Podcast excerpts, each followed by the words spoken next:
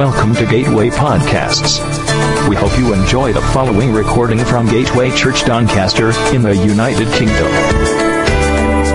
For more podcasts and information about Gateway Church, please visit our website, gatewaychurchdoncaster.org.uk. Thank you for listening.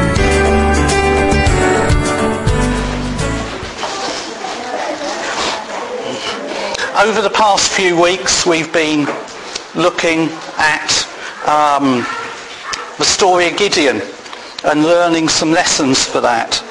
And last week, we looked at how Gideon started with an army of 30,000 or more men and how God said to him, actually that's too many. Although even with 30,000 men, you are vastly outnumbered by your enemy. 30,000 is too many for you to go and fight with. Because if you go and win a victory with 30,000 men, you'll think you did it in your own strength. Whereas I want you to know you did it in my strength. And so God took him through a process where that 30,000 men got whittled down to a core committed army of only some 300 or so men. And yet those 300 men overcame an enemy that was hundreds of times larger than them. So how did they do it? How did they do it? How did this small but extraordinary army bring what looked like absolute inevitable defeat into total victory? I'm going to read from Judges 7 verse 16 onwards. Dividing the 300 men into three companies, he placed trumpets and empty jars in the hands of them all, with torches inside. Watch me, he told them. Follow my lead. When I get to the edge of the camp, do exactly as I do. When I and all who are with me blow our trumpets, then from all around the camp blow yours and shout, for the Lord and for Gideon. Gideon and the hundred men with him reached the edge of the camp just at the beginning of the middle watch, just after they'd changed the guard. They blew their trumpets and they broke the jars that were in their hands.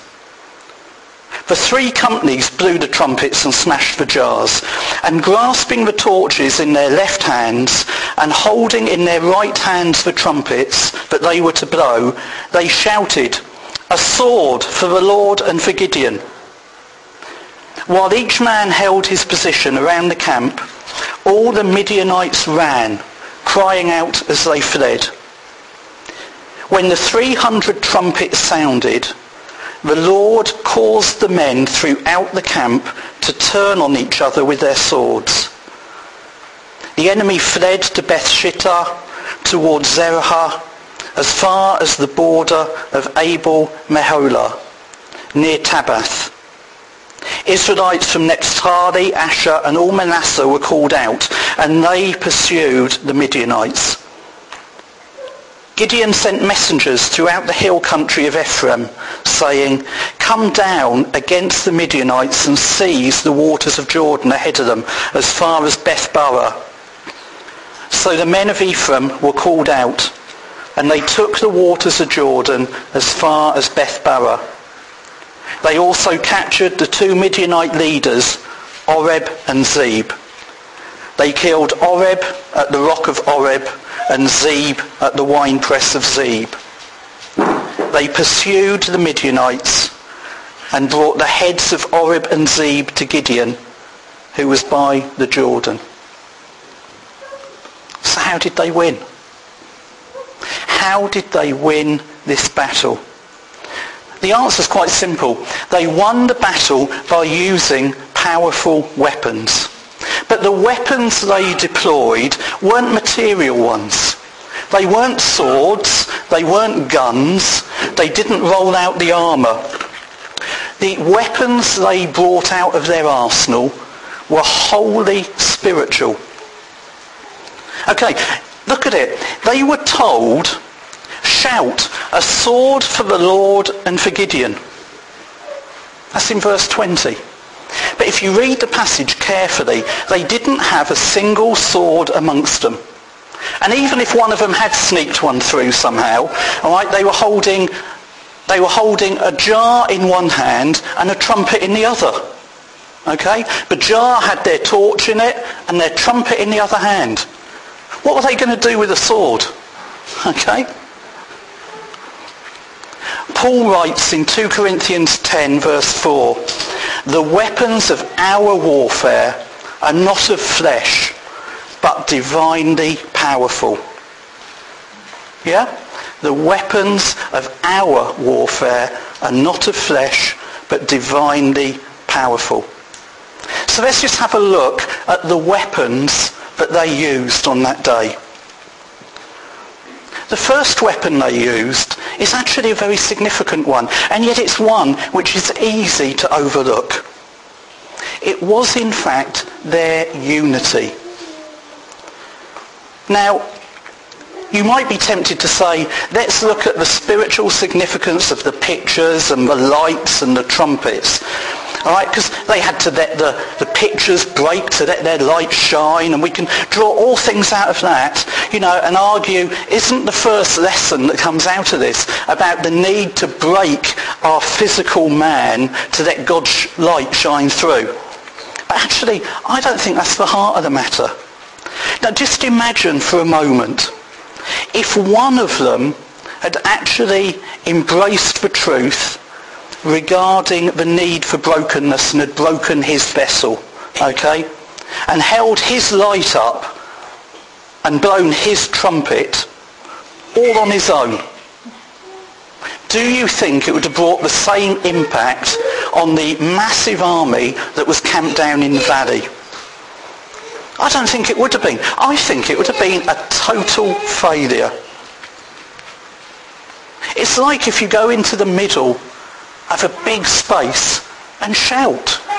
If you shout all on your own, it's like your voice gets lost. Yet when you gather with hundreds of other people and shout together, suddenly you feel as though your voice can be heard.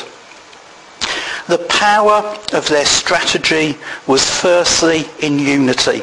That was a spiritual weapon. They all acted together as if they were one person. Without that united action, the weapons they were using wouldn't have worked. It would have been a disaster.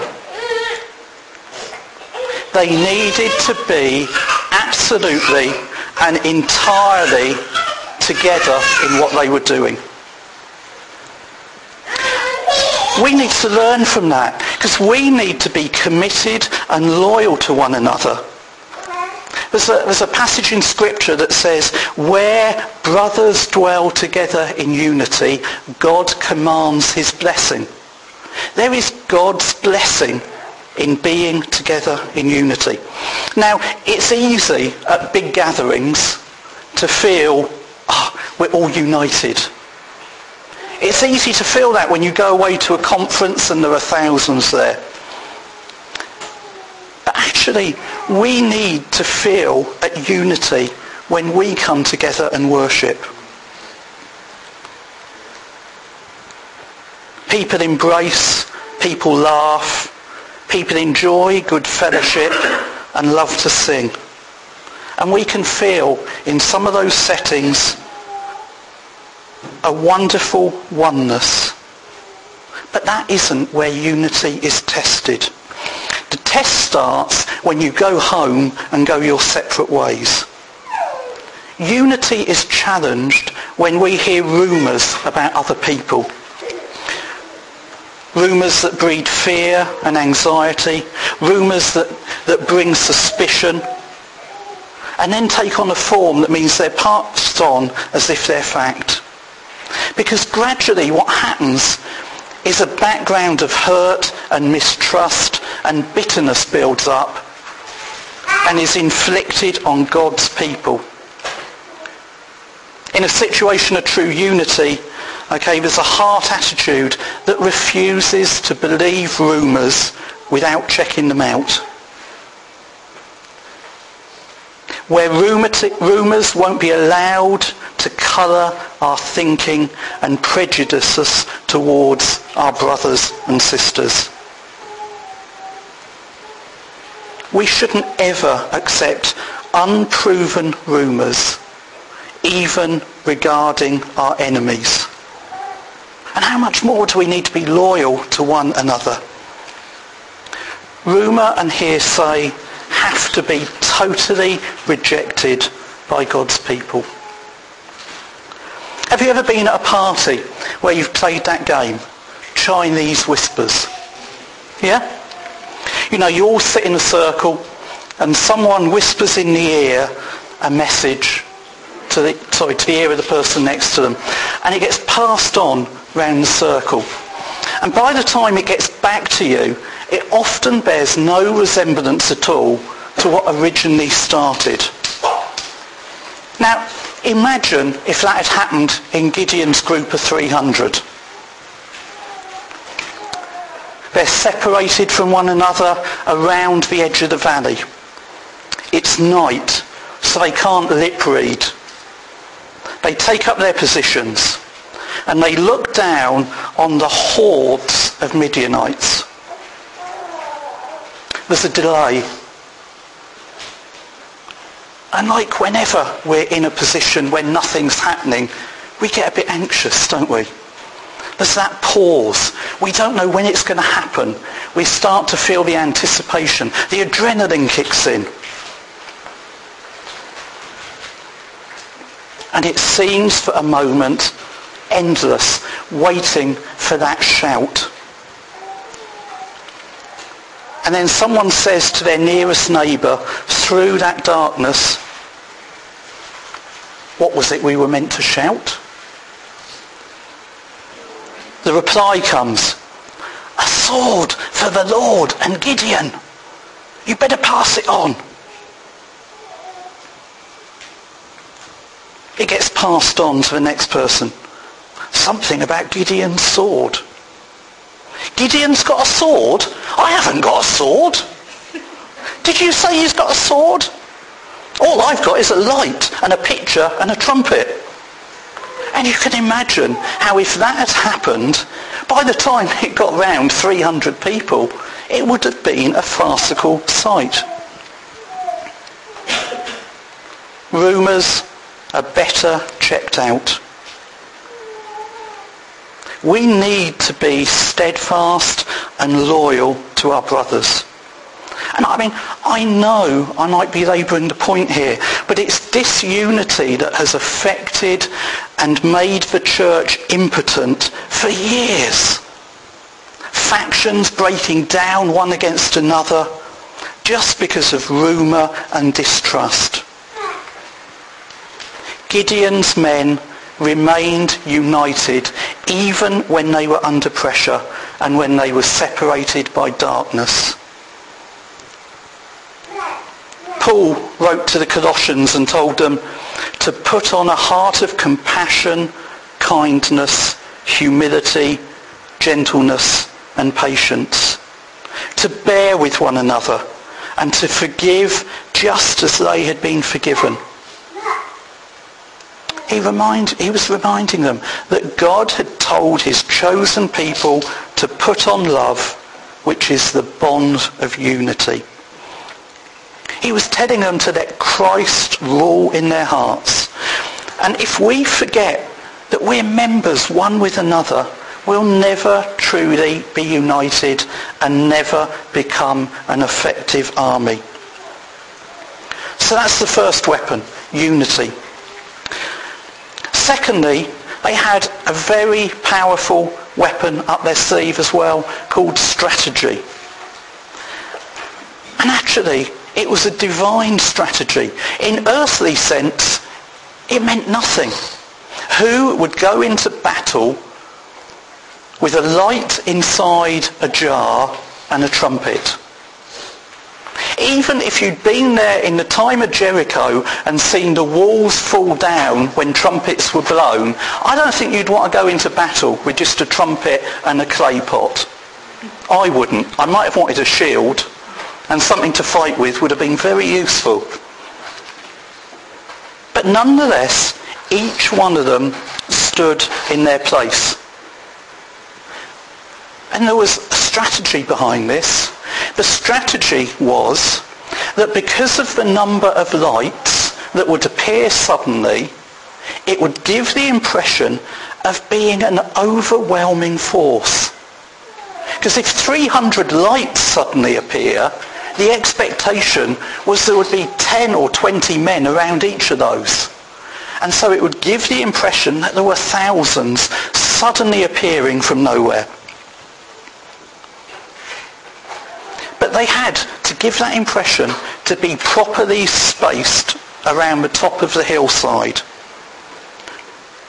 Each light, each trumpet, each shout had to make the right contribution at the right time in the right place to give the right effect. You can just imagine it, can't you? I'm going to mix some illustrations up here a bit, but, you know, Gideon's soldiers were sent to line the hillside. One of them sees an old lady struggling along with a heavy bag and stops to offer her for help. Another thinks he hears someone shouting that they're lost in a cave and goes off to find him. And if that had happened, there would have been gaps in the chain. It brings the question, is your light shining where God wants it to be? He wants you to be in the place of maximum impact we're not meant to be stumbling around, chasing after good causes. Each of us has significance in our own right and have a part to play in that army. And that's the third weapon they had. Each of Gideon's soldiers had their part to play. They weren't only standing in the right place, they were all fully functioning. They were all actively involved. The reason those 300 were there was firstly because all the ones who were scared had been told to go home. So they were totally committed to the task in hand. And even that had been whittled down from 10,000 to 300. They were stood there. They were committed. They had their torches and their pitchers and their trumpets. There was no way they were going to be passive. Ephesians 4 tells us that we will come to fullness of stature when every part of the body is functioning correctly. It says in verse 14, Then we will no longer be infants, tossed back and forth by the waves, and blown here and there by every wind of teaching, and by the cunning and craftiness of men in their deceitful scheming. Instead, speaking the truth in love, we will in all things grow up into him who is the head. That is Christ. From him the whole body, joined and held together by every supporting ligament, grows and builds itself up in love as each part does its work. When a body has a part that's not doing its work, it doesn't function properly. I know that. I've just had a couple of weeks of that. I've had bits that haven't functioned properly. Okay? And I was really feeling quite poorly. I'm, I'm hoping that thanks to prayer and the wisdom of doctors that that's changed. But Gideon's army would have been destroyed if someone had been missing. Imagine the chaos. If one shouted and then the others sort of grouped up together to have a discussion about it and then decide whether to shine their lights or not. every member there played their part. And we need to be in our places working properly. And then the impact we can have will be enormous. Now, there is a contrast between Gideon's army and the church today. And that is in Gideon's army, they all had an identical task to do. Whereas the church has an almost infinite variety of things that need doing. God has blessed us with a variety of giftings though. That when we're added together, we build up a church which is wonderful and glorious. Just think for a moment about creation. Think about its diversity and its beauty. Think about the wildlife programs you sometimes see on TV. They give us glimpses of something which occasionally we find hard to believe because of the infinite variety of life. You know, not even two snowflakes are the same. Now, you know, my background's in science. And when you start to think numerically about what that means, that no two snowflakes are the same, it's staggering.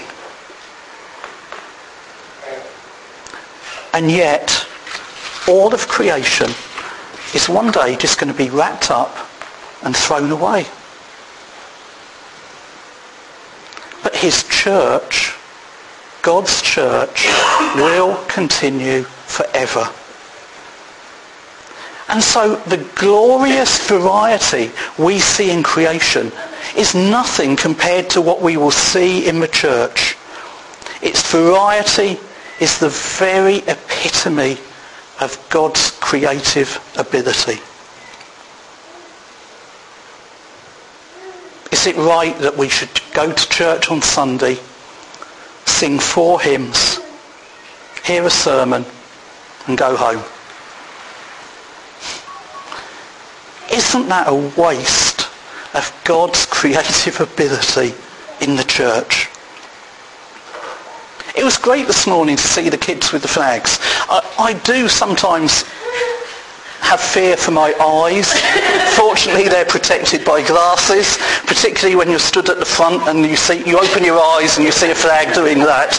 But, but, you know, again, it's just a glimpse of the creativity that God can put in the church.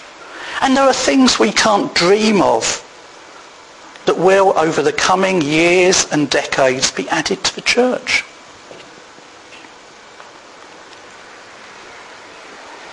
Just remember, it's only the church that survives. The rest of creation will be cast away.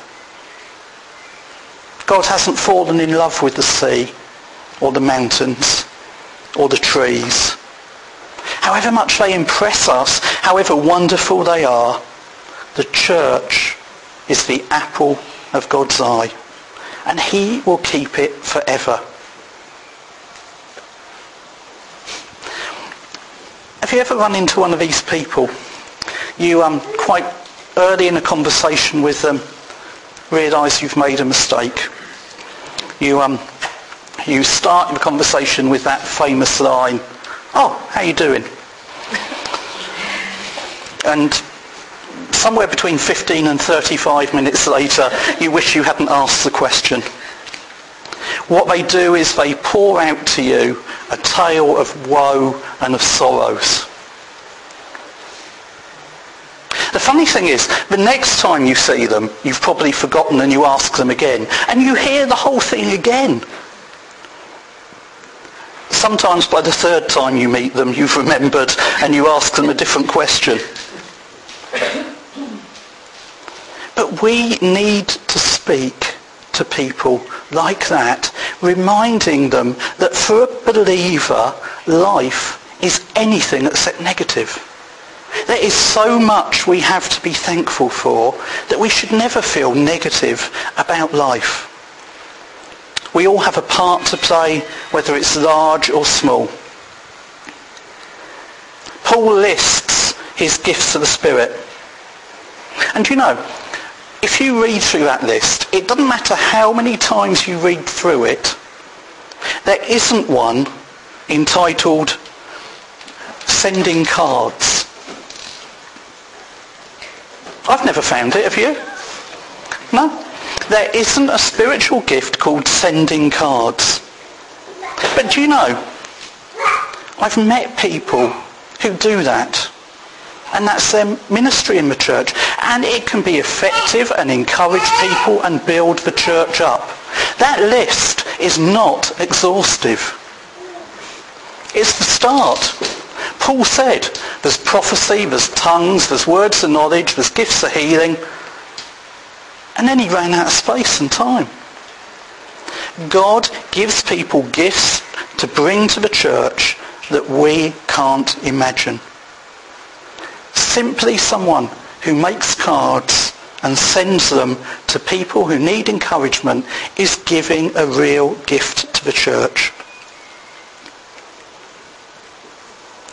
God wants every one of us to be in the right place, working fully and effectively in his glorious church. And there is so much to do. There is plenty of opportunity. Finally, Gideon's army wasn't only characterized by its unity and its use of spiritual weapons. You'll also notice the tactic that they deployed was totally dependent on God. They didn't adopt the attitude that they had to do everything themselves. But on the other hand, they didn't sit around passively saying, God will sort it out.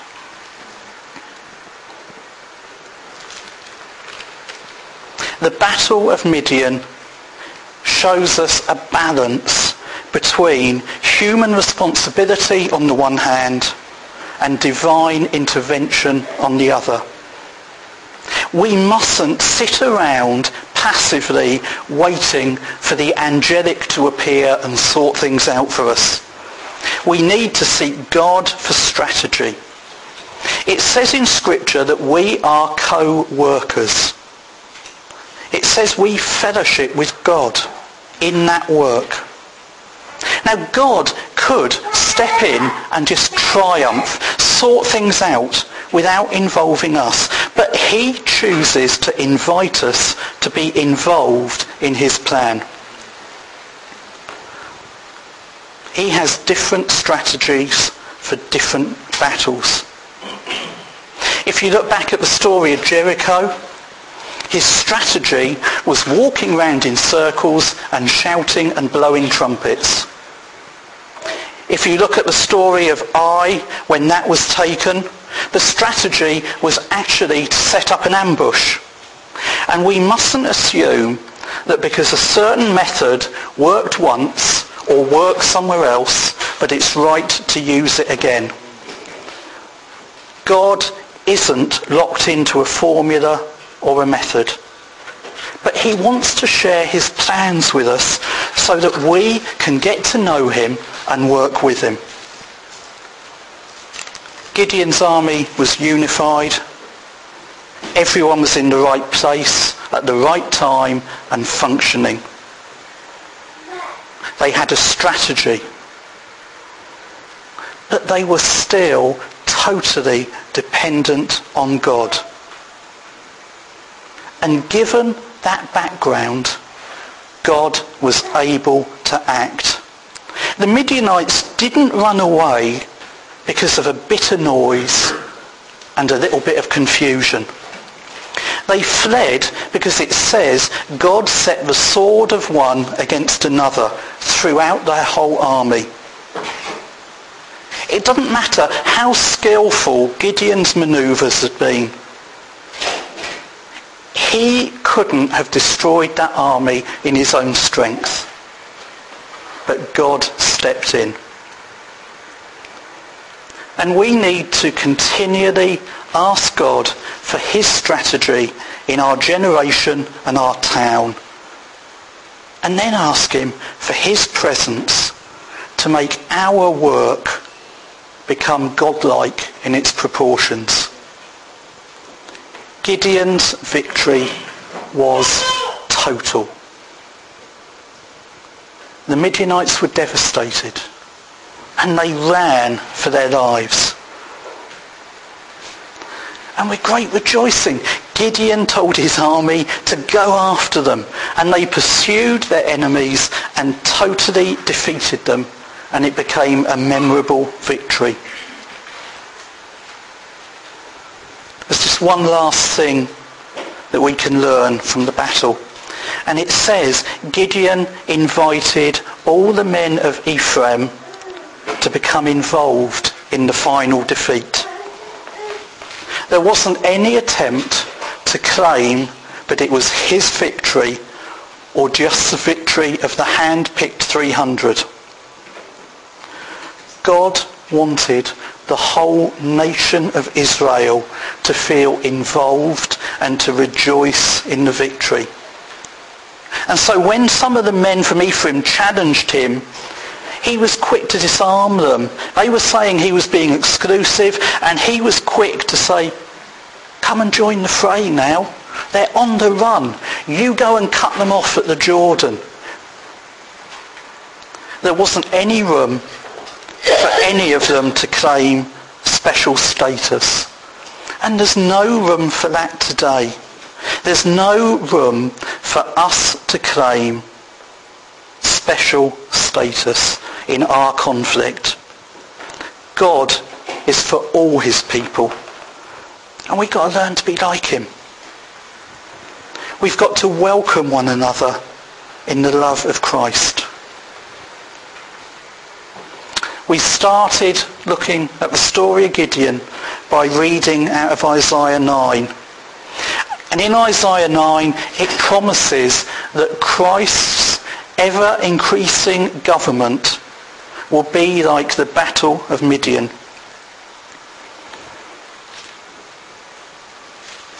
It will be total. It will thoroughly conquer. But to see Christ's kingdom come like the battle of Midian, we need to unite and to take the battlefield together. Nothing must get in the way. Misunderstandings, divisions, hurt from the past, all needs to be put aside if God's kingdom is to be established. One thing must prevail, and that's forgiveness. Forgetting what is behind us, we need to press on reaching what lies ahead. We need to learn that lesson.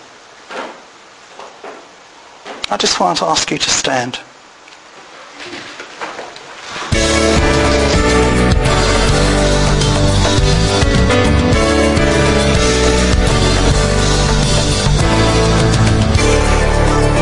We hope you enjoyed this podcast. Don't forget to visit gatewaychurchdoncaster.org.uk